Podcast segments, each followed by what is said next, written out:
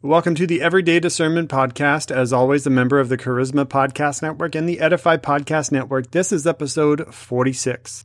Hopefully you checked out last week's episode. I had a great conversation with my friend Chris. We talked a lot about his faith, also how to share our faith with atheists. So check that out. If you enjoy this podcast and the content I'm sending you for free, would you consider supporting what I'm doing? The best way to do that is to sign up as a Patreon supporter.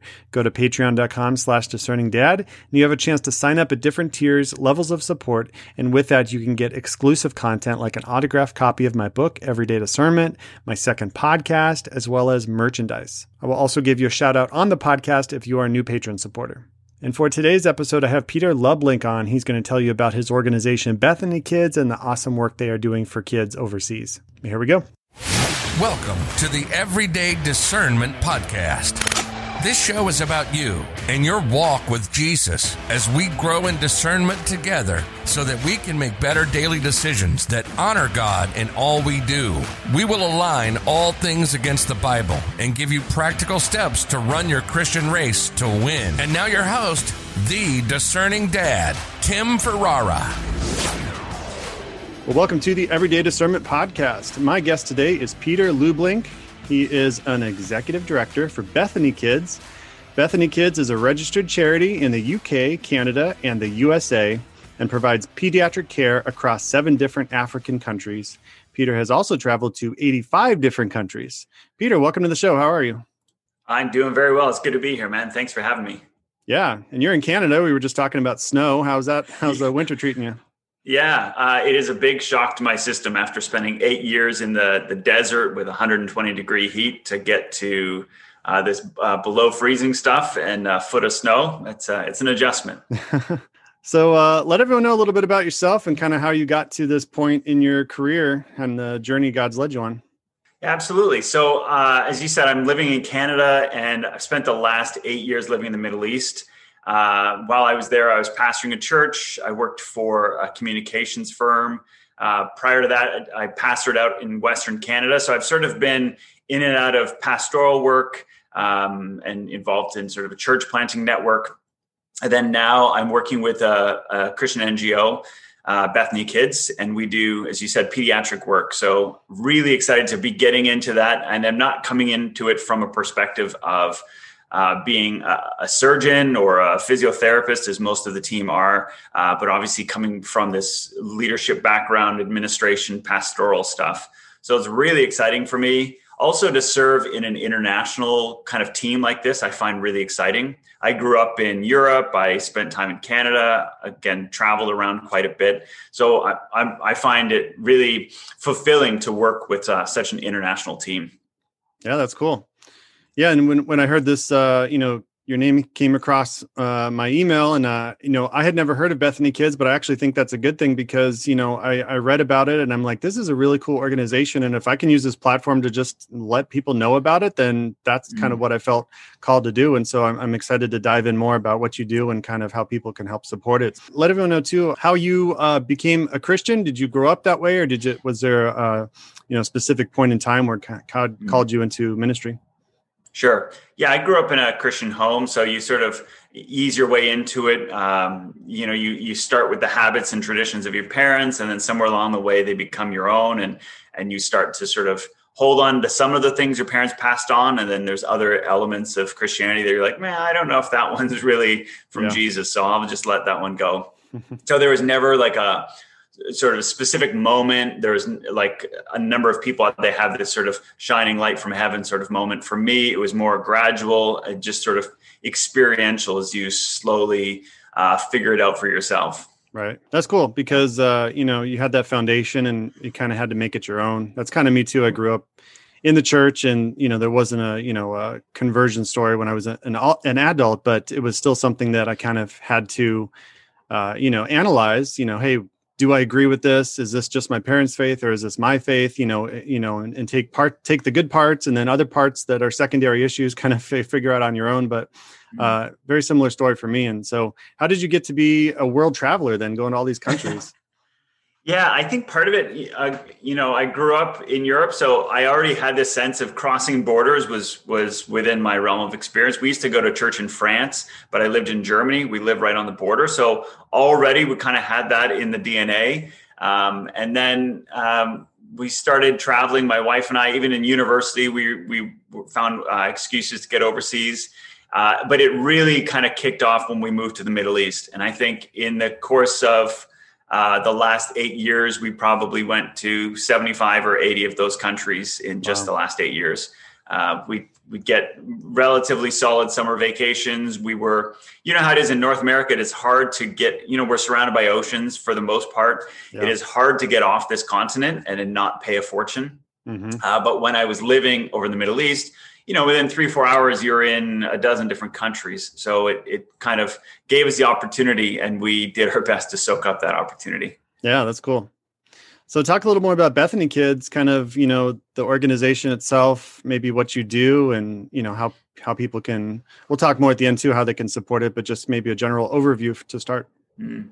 Yeah, sure. So it started, I think, like many other Christian mission organizations back in the eighties and nineties, you had sort of a well-meaning Westerner who who went over to East Africa and was providing uh, pediatric care.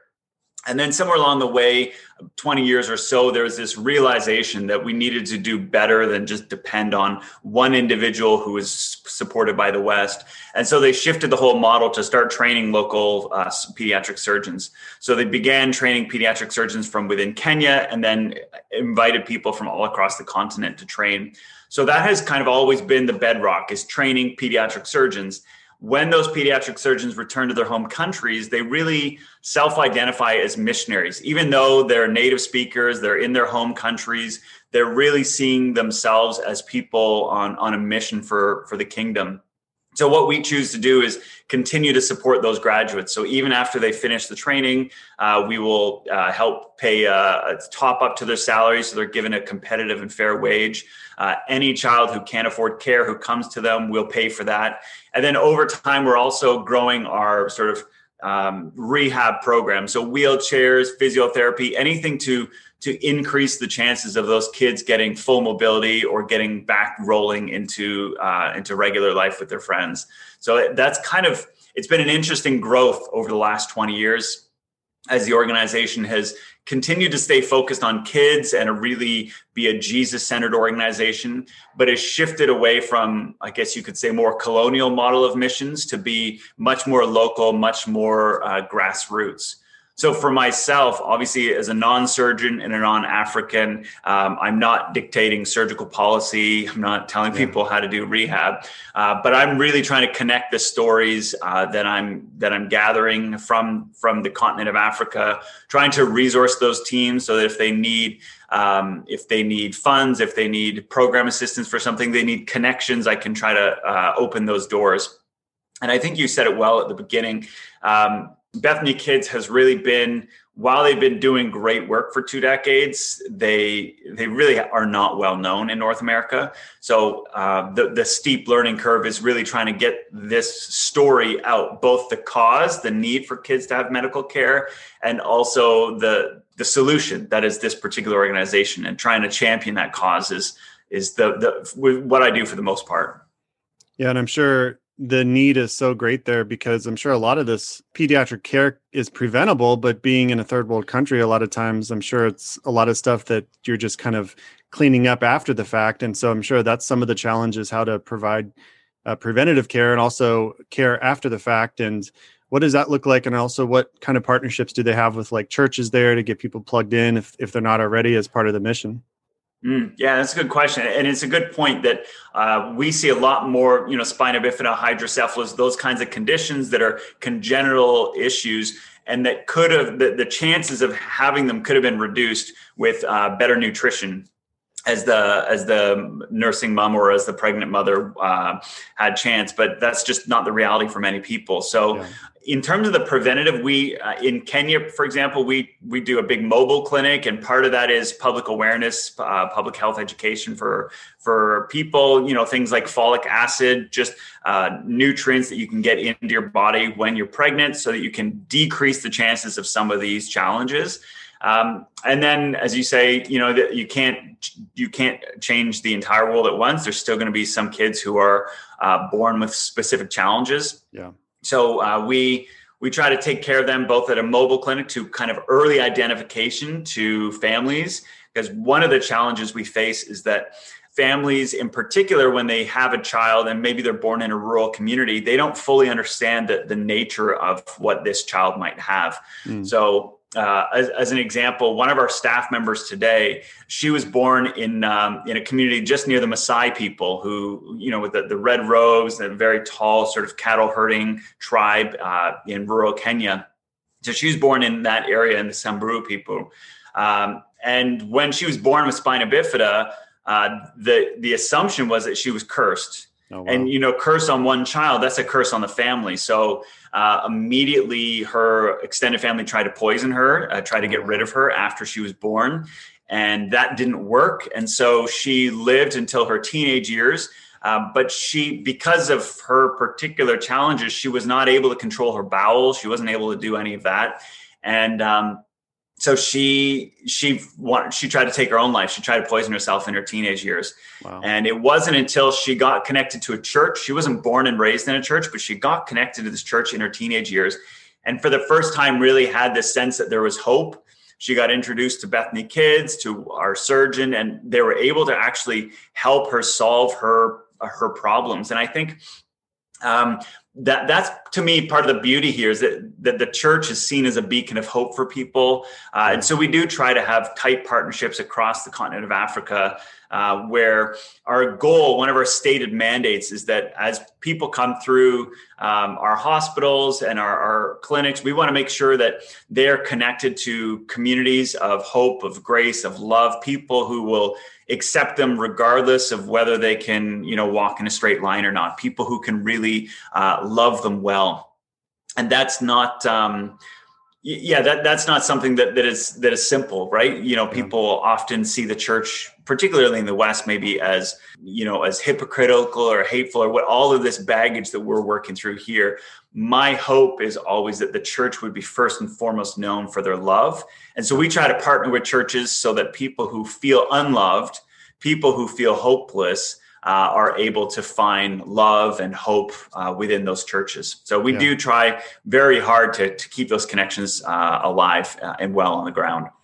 That's awesome. And something that, you know, without being there, being able to hear those stories definitely gets you a cultural perspective, but also a way that, you know, we can show love, the love of Christ, even if we're not there, and to be able to give or to have some type of partnership in, to, to help support organizations like that, that are doing the work, that are the hands and feet, that are on the ground. Um, mm-hmm. And so that's a really cool reminder that, you know, there is such a big need out there. And a lot of times, I mean, I'm guilty of it too. You, you we're in an American bubble if you're in America, and it's like, you know, you don't realize that there's so much need out there, because all we know is is honestly luxury. Even if we have challenges mm-hmm. here, it's it's luxurious compared to yeah. ninety percent of the world, right? Yeah, absolutely. You you hear the, the word privilege talked about a lot today. And, and in historical and global terms, if you live in North America, you exist with a great deal of privilege. Yeah. You have, in most cases, access to public education. Uh, in most cases, um, even um, minimal healthcare. In a place like Canada, full healthcare. But just generally speaking, we have resources that most people historically have never had. Um, we have, you know, people in North America will say, well, I don't have a lot of options, but they'll have the internet. They'll be on Instagram. They'll be on right. Facebook. And you think, you know, the, the resources that we have, you know, even though seeing a doctor is better than Googling a medical condition, there there are plenty of people in the world who uh, they they can't access any information outside of their local community. Um, I was thinking even about food. One of the largest industries in North America is the diet industry, and and yeah. this idea of eating less food. Yeah. The idea historically that we would have a people that needed so much help to eat less food when so many people on the planet are starving to death, right. uh, can't access fresh water. Um, yeah, the, the point is, is real that it is easy for us to be in a bubble. And, and I don't think that's any one person's fault. Right. Uh, it's just that is the reality. And, and as a church, I do think we have a an opportunity to to remind ourselves as a community, we are a global kingdom. Yeah. Uh, and, you know, whether someone's in Sierra Leone or Arkansas, they are our brothers and sisters in Christ. Right. So good. Love it. Well, let's move on to some quick icebreakers to get to know you a little bit. So what would you say your favorite movie of all time is? I would say maybe Secret Life of Walter Mitty. I just love the okay. way it's shot, the travel, the story. It's brilliant. I love it. Yeah, with Ben Stiller, right? Yeah. Awesome. And if you could meet anyone alive or dead, who would it be? Uh, that's a tricky one. I I might say uh, like Saint Francis of Assisi, but I'm sure we need a translator since my Italian just doesn't exist. Yeah. What was uh, what interests you about him? Um, I don't know. Like even as a kid, uh, I had this fascination with him. There's just this sort of counterculture cultural aspect to him, and particularly living in the period of the Crusades where everyone was taking up arms for the kingdom. And he was like, mm, maybe we'll do it a different way. Yeah. Uh, and I just like uh, when people stand up to authority like that and, and not just speak about it, but actually model a new way. So yeah, I'm really, I think he's seems like a swell dude. I'd love to, you know, sit down for coffee with him. Yeah. See what he's about. What about an author you'd recommend or a book? Um, you know, for me, in my own learning, I remember when I came across, uh, you know, Shane Claiborne's Irresistible Revolution, and that must have been like well, almost, you know, fifteen, twenty years ago or something. And it just hit me at the right time. And I think reshaped a lot of my theology in really healthy, positive ways, made me ask questions I wasn't asking before. So I would recommend that one for Christians to to dig into. Cool. And what hobbies do you have? What do you like to do in your free time? Uh, I do a lot of running. Um, so even this morning we had a big snowstorm with a foot of snow, and I still went out for, you know, a, a ten mile run, uh, wow. just to, just to stretch the legs. So that is probably beyond, uh, running and traveling are probably the two things I spend the most leisure time on. Yeah. And running is traveling at the same time, kind of.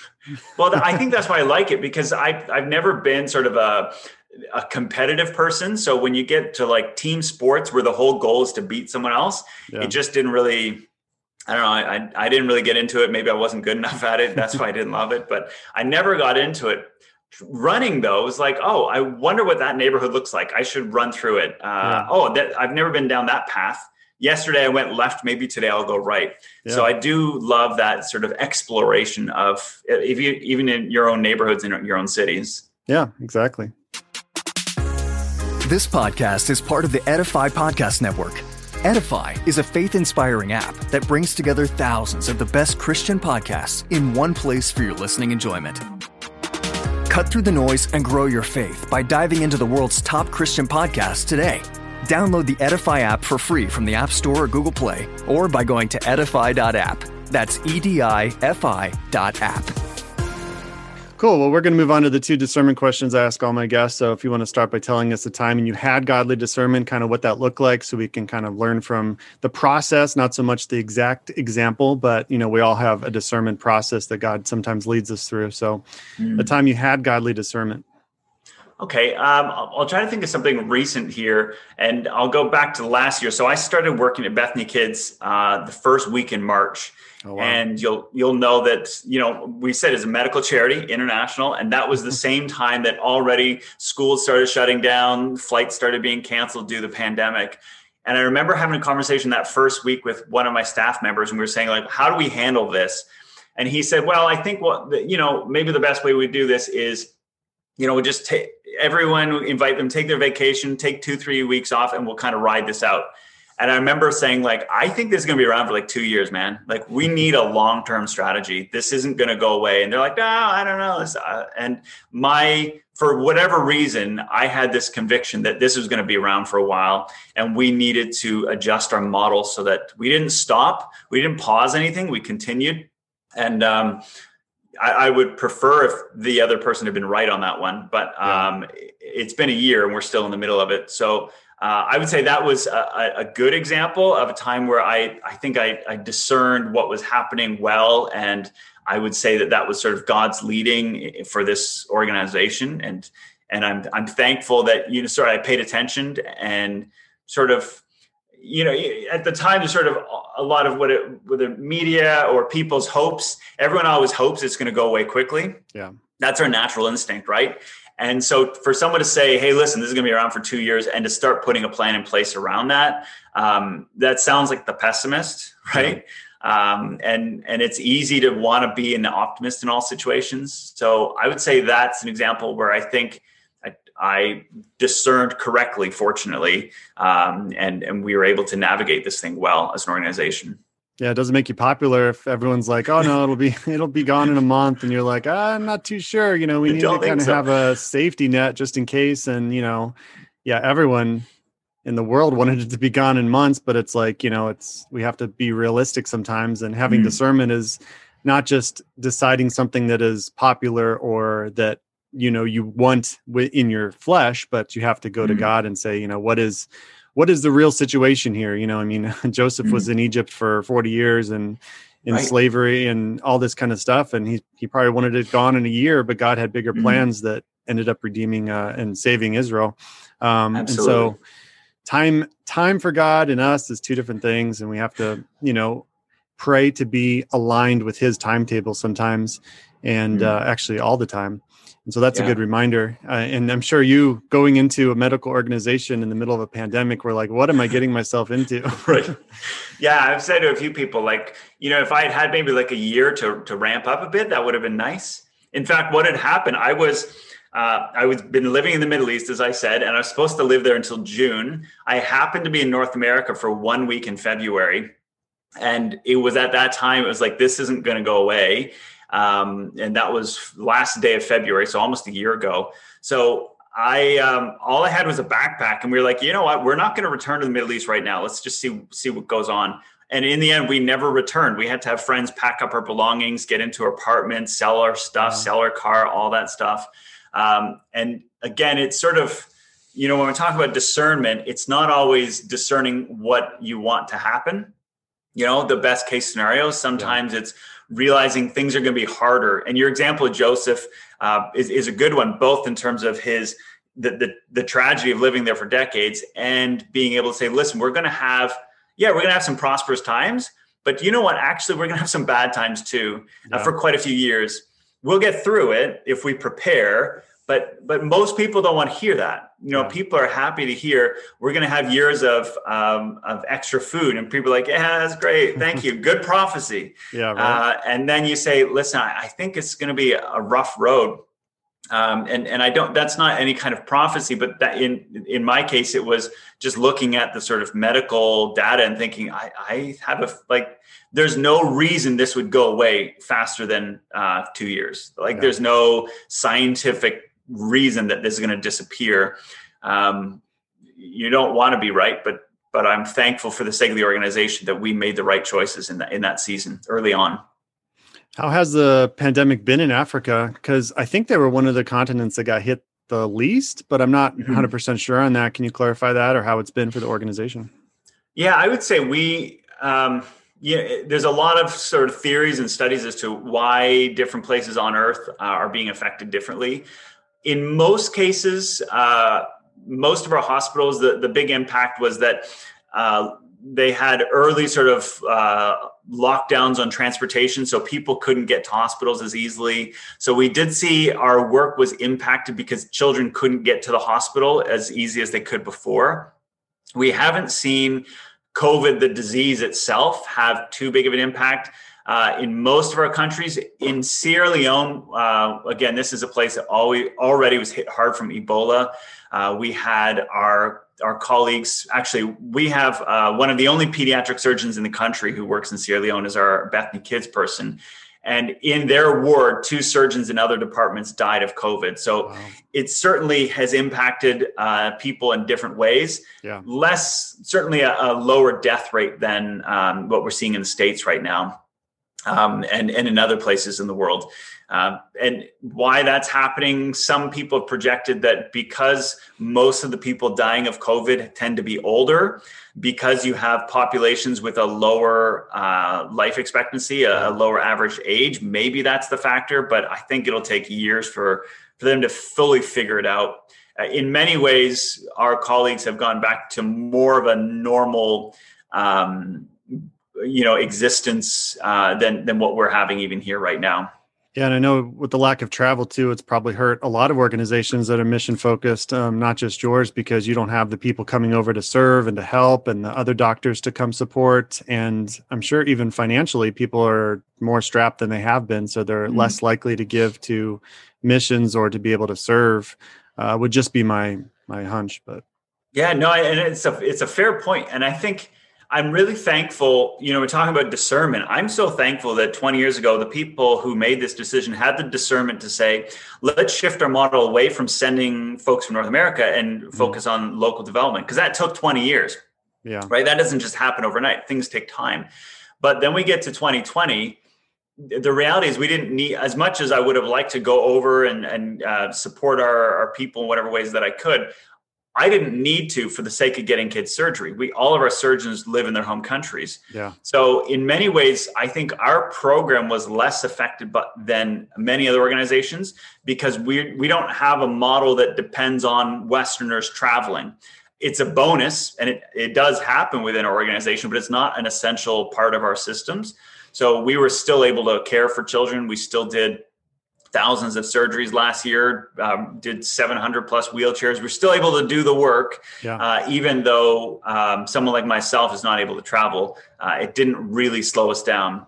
The, the challenge, and I think you mentioned it there, is that in the West, there certainly was um, a decrease in opportunities for us to to raise money. You know, if you're having uh, fundraising dinners or speaking at churches, that sort of thing, just is, is not happening this year yeah. in the same way. Yeah, very true. What would you say a time in your life where you did not necessarily have the best discernment in, and kind of what you learned from it?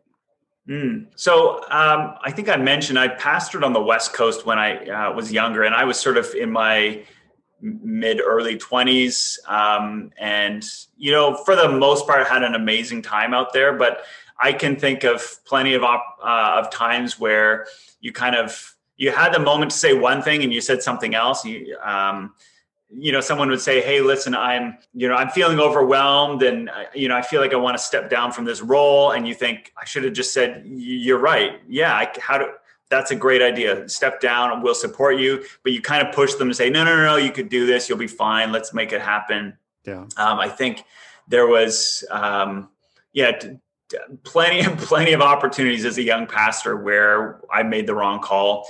And I'm someone who's, I like to sort of get things done, and I like to push things forward, and you kind of, you have this energy to make it happen.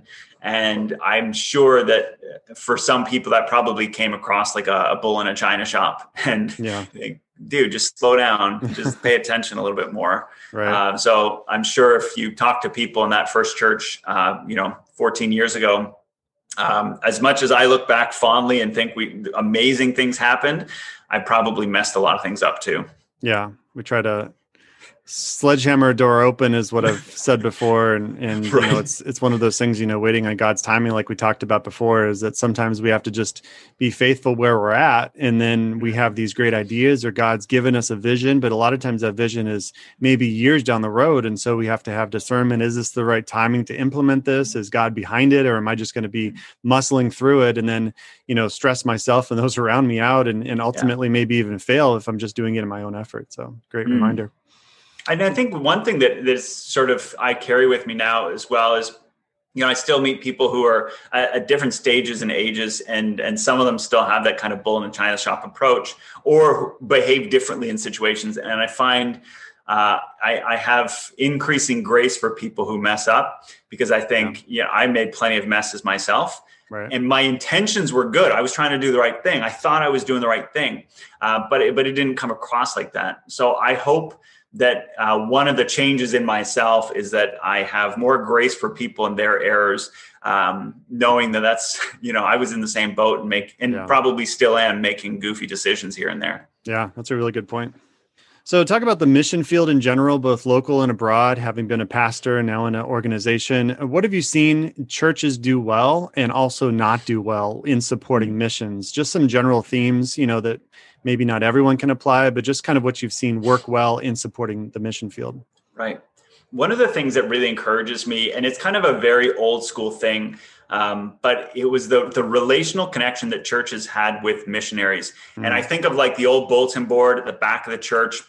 And, um, you know, they, they've got like the prayer requests, and they got photos, and they got little maps. And there was a real deep desire to, to create this relational bond between someone living on the opposite side of the planet and someone in, in a church in, in, you know, Tennessee. Yeah. Um, so I think that that is beautiful. There's a, a desire for relational connection within mission. I think that's amazing.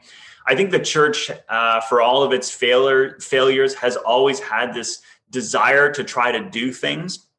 Even when we did the wrong things, there was a desire to to try to make the world a better place, even if that was misunderstood and clouded in issues of colonialism and everything. There was, I think, a desire to to make things better, a desire to help, and a desire to stay relationally connected. So those are things I think are beautiful, and I hope we continue to see.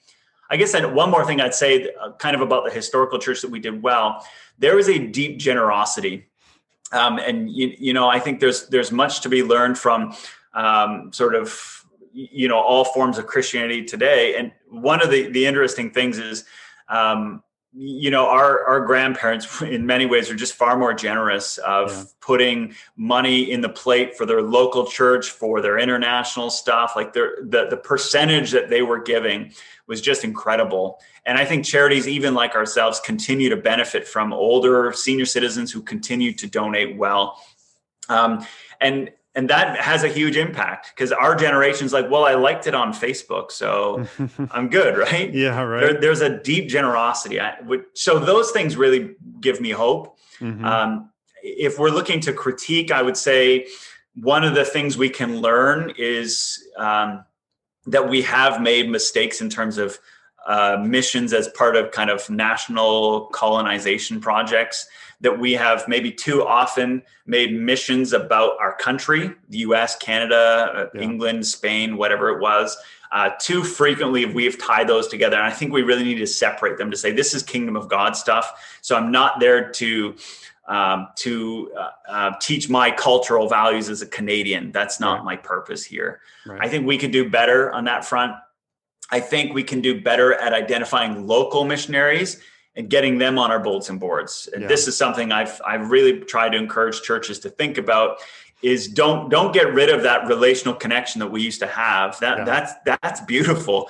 The the update that we could use is, rather than having, you know, Mister and Missus Smith, who came from Tennessee and, and went to, you know, East Africa, maybe we should get to know a local missionary who lives and works in their home country, a local pastor, a local surgeon, put yeah. them on a bulletin board, get on email. Like, we have this, you know, for many parts of the world, the, the, the internet connections, we have the opportunity to get to know other Christians who are doing incredible things. I think that would be really a, a learning curve for the church we could do better in. Uh, and I guess the last thing I would say is, and it connects to something I said we used to do really well, is the sense of generosity. And I mean this both for local and international mission. Yeah. Um, we talk more about being generous today than we are. Um, you know, you you see Christians who are really publicly, oh, we got to do this, we, you know, help this, and this is a great cause, you should help it. But but they're not actually going to give themselves. Yeah. So I would say those are some of the things that are a critique, as well as areas we could do better in. Those are great points. I love it. And that's a lot of what, and I've seen in my church, I know a lot of other churches are focusing, they've had to focus on local because, you know, we didn't have the, the regional, the global missions that we had last year. But at the same point, it's, it's important to have those connections with what you're giving to, and not just writing a blank check for, for a cause that you're not connected to. And so that's something we've done too, is, you know, get to know who's on the ground there, get to know the updates. Yeah. And that's something our mission directors do really well uh, at my church specifically, but also, you know, going back to generosity, you know, it's one of those things that uh, as pastors and, and seeing the money that comes in, you know, a lot of times it's like twenty, thirty percent of the church that actually tithes the ten percent. And you wonder, you know, in an earthly, you know, perspective, like what, what could we do if every single person tithed ten percent? What would this church look like? And you also yeah. apply that to missions. How much, if then you take every single church in the, in North America, for example, if every church fully tithed and gave to missions, you know, everyone tithed and then the church tithed that ten percent. I mean, how much more good could we do in this world, in the mission field, by mm-hmm. just giving of our money like we're called to?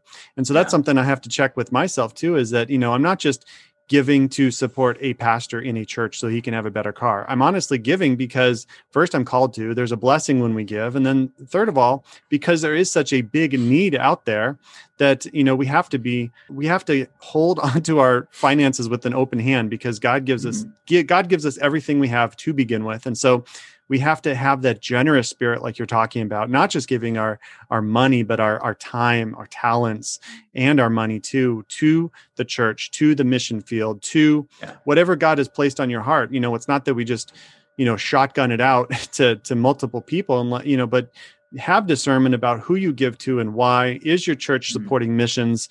Do they give a portion of the money that comes into missions? And ask. If you don't know, ask, because churches should be open with who they're giving to and why.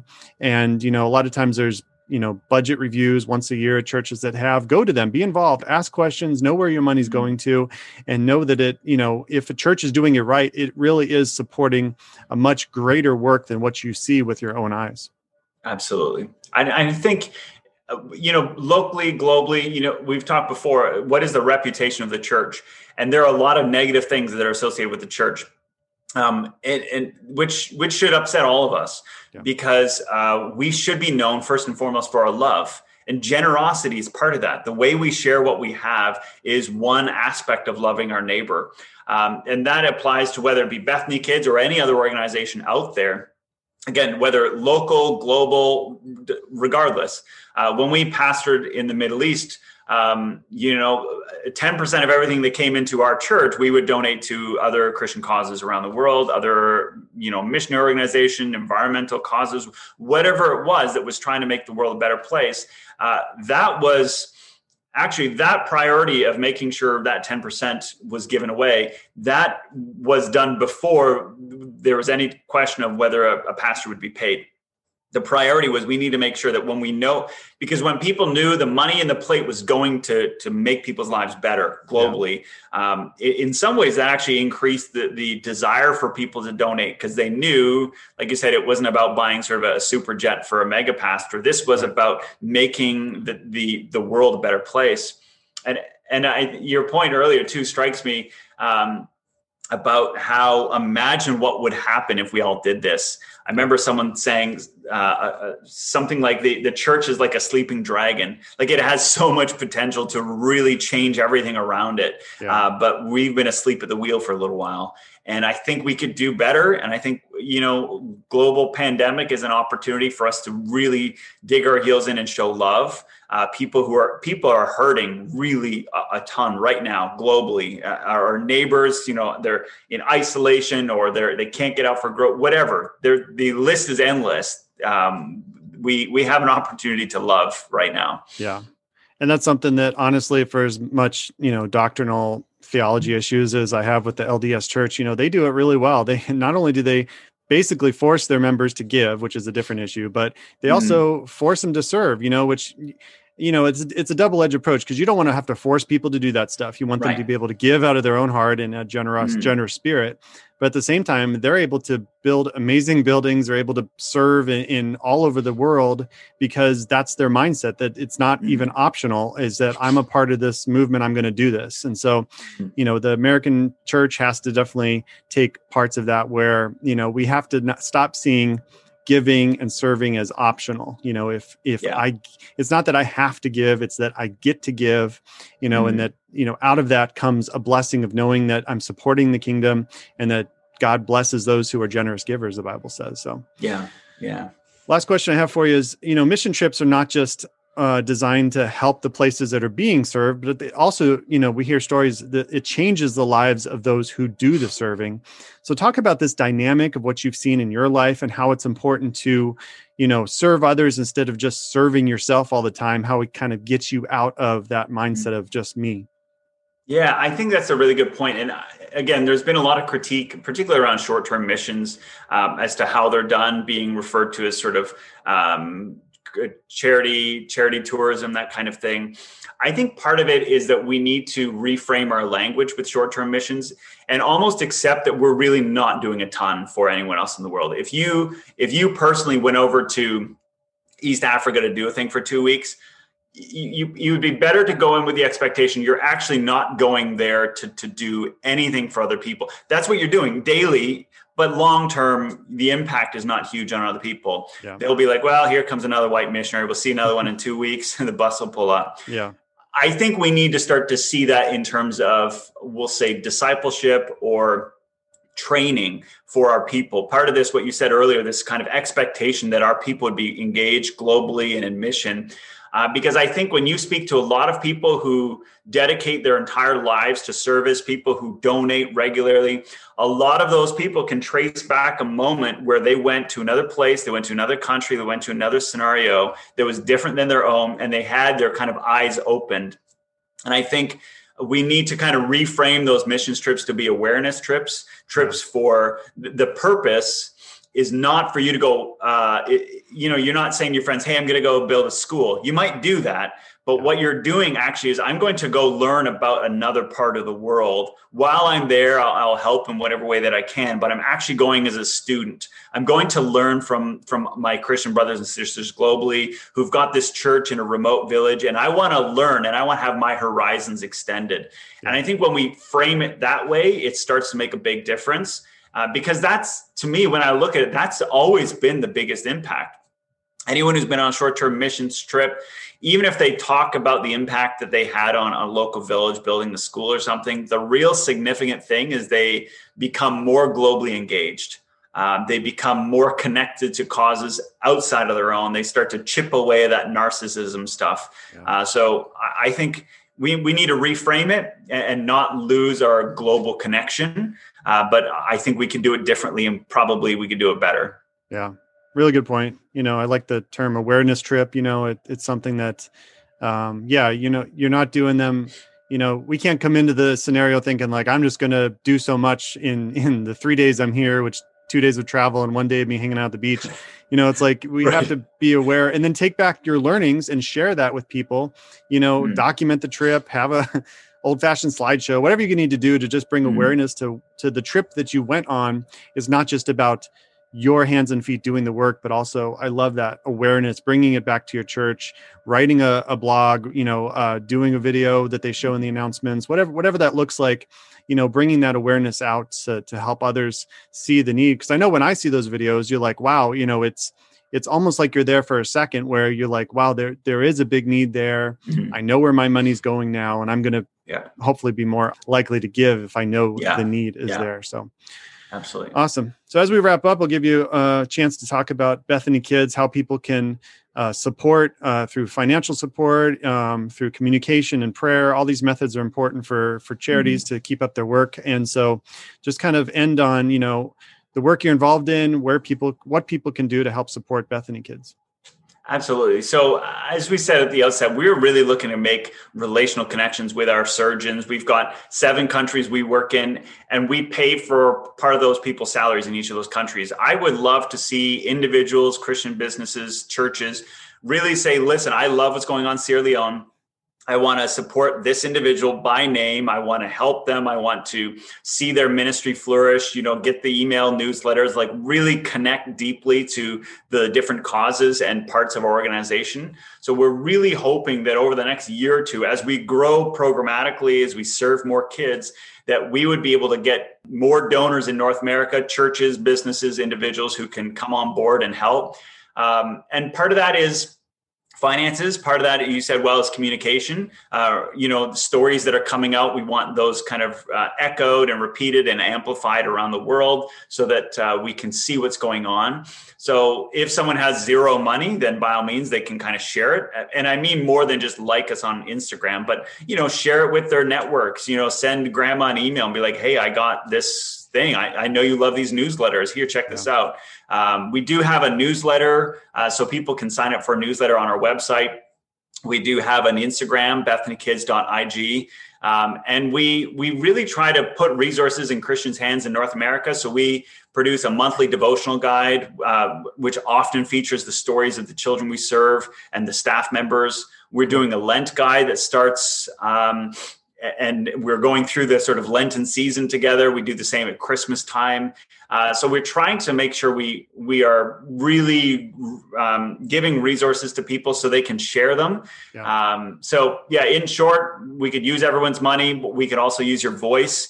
If someone wants to travel, we can chat with them as well when the pandemic kind of settles down a bit. But in the meantime, we we need champions for this cause. We need people who are willing to pick it up as their own. And, you know, we in North America, we have two full-time staff in total. You know, our marketing budget, our communications, like it is volunteers, they're ambassadors, people who just do it out of, out of their free time. And yeah. of your listeners, if there's people who represent churches who can support us, we need you. Uh, if there's people who are like, hey, I want a champion, we, we need, we need yeah. all the help we can get. Awesome. That's bethany kids dot org, right? Yes, absolutely. bethany kids dot org. Awesome. And then on Instagram, bethany kids dot I G. Awesome. Well, that is literally the life and death for children over in Africa. And, you know, I'd encourage everyone to at least check it out. It doesn't hurt going to the website, seeing what they're about and signing up for the communication. And if you would, if I would love to hear stories, if your church ends up partnering with Bethany Kids, uh, it is, like I said, such a, a great organization. And one of the reasons I wanted to have Peter on. So Peter, thank you so much for what you're doing you. and uh, God bless you and, and the work you're involved in. Thank you so much. It's been a pleasure. That's going to do it for today. Thanks so much for being here. If you enjoyed this episode, please leave me a five-star review on the platform of your choice and email me your questions to discerning dad at outlook dot com. I would love to hear from you as well as any feedback you have from the show. And for next week, I'm talking to music artist Aaron Schust. He had the famous single, My Savior, My God, and we're going to talk about what he's been doing as well as his heart for Israel. So make sure you check it out. And until then, go with God, grow in discernment, and keep your eyes on Jesus. Thank you for listening to the Everyday Discernment Podcast. For more information on Discerning Dad, go to discerning dash dad dot com. Be sure to follow on all the social media platforms. Just search for Discerning Dad. Please share this podcast with a friend and leave an honest review on whichever platform you listen. Feel free to send any comments, suggestions, questions, or prayer requests at discerning dad at outlook dot com. Until next time. Keep fighting the good fight.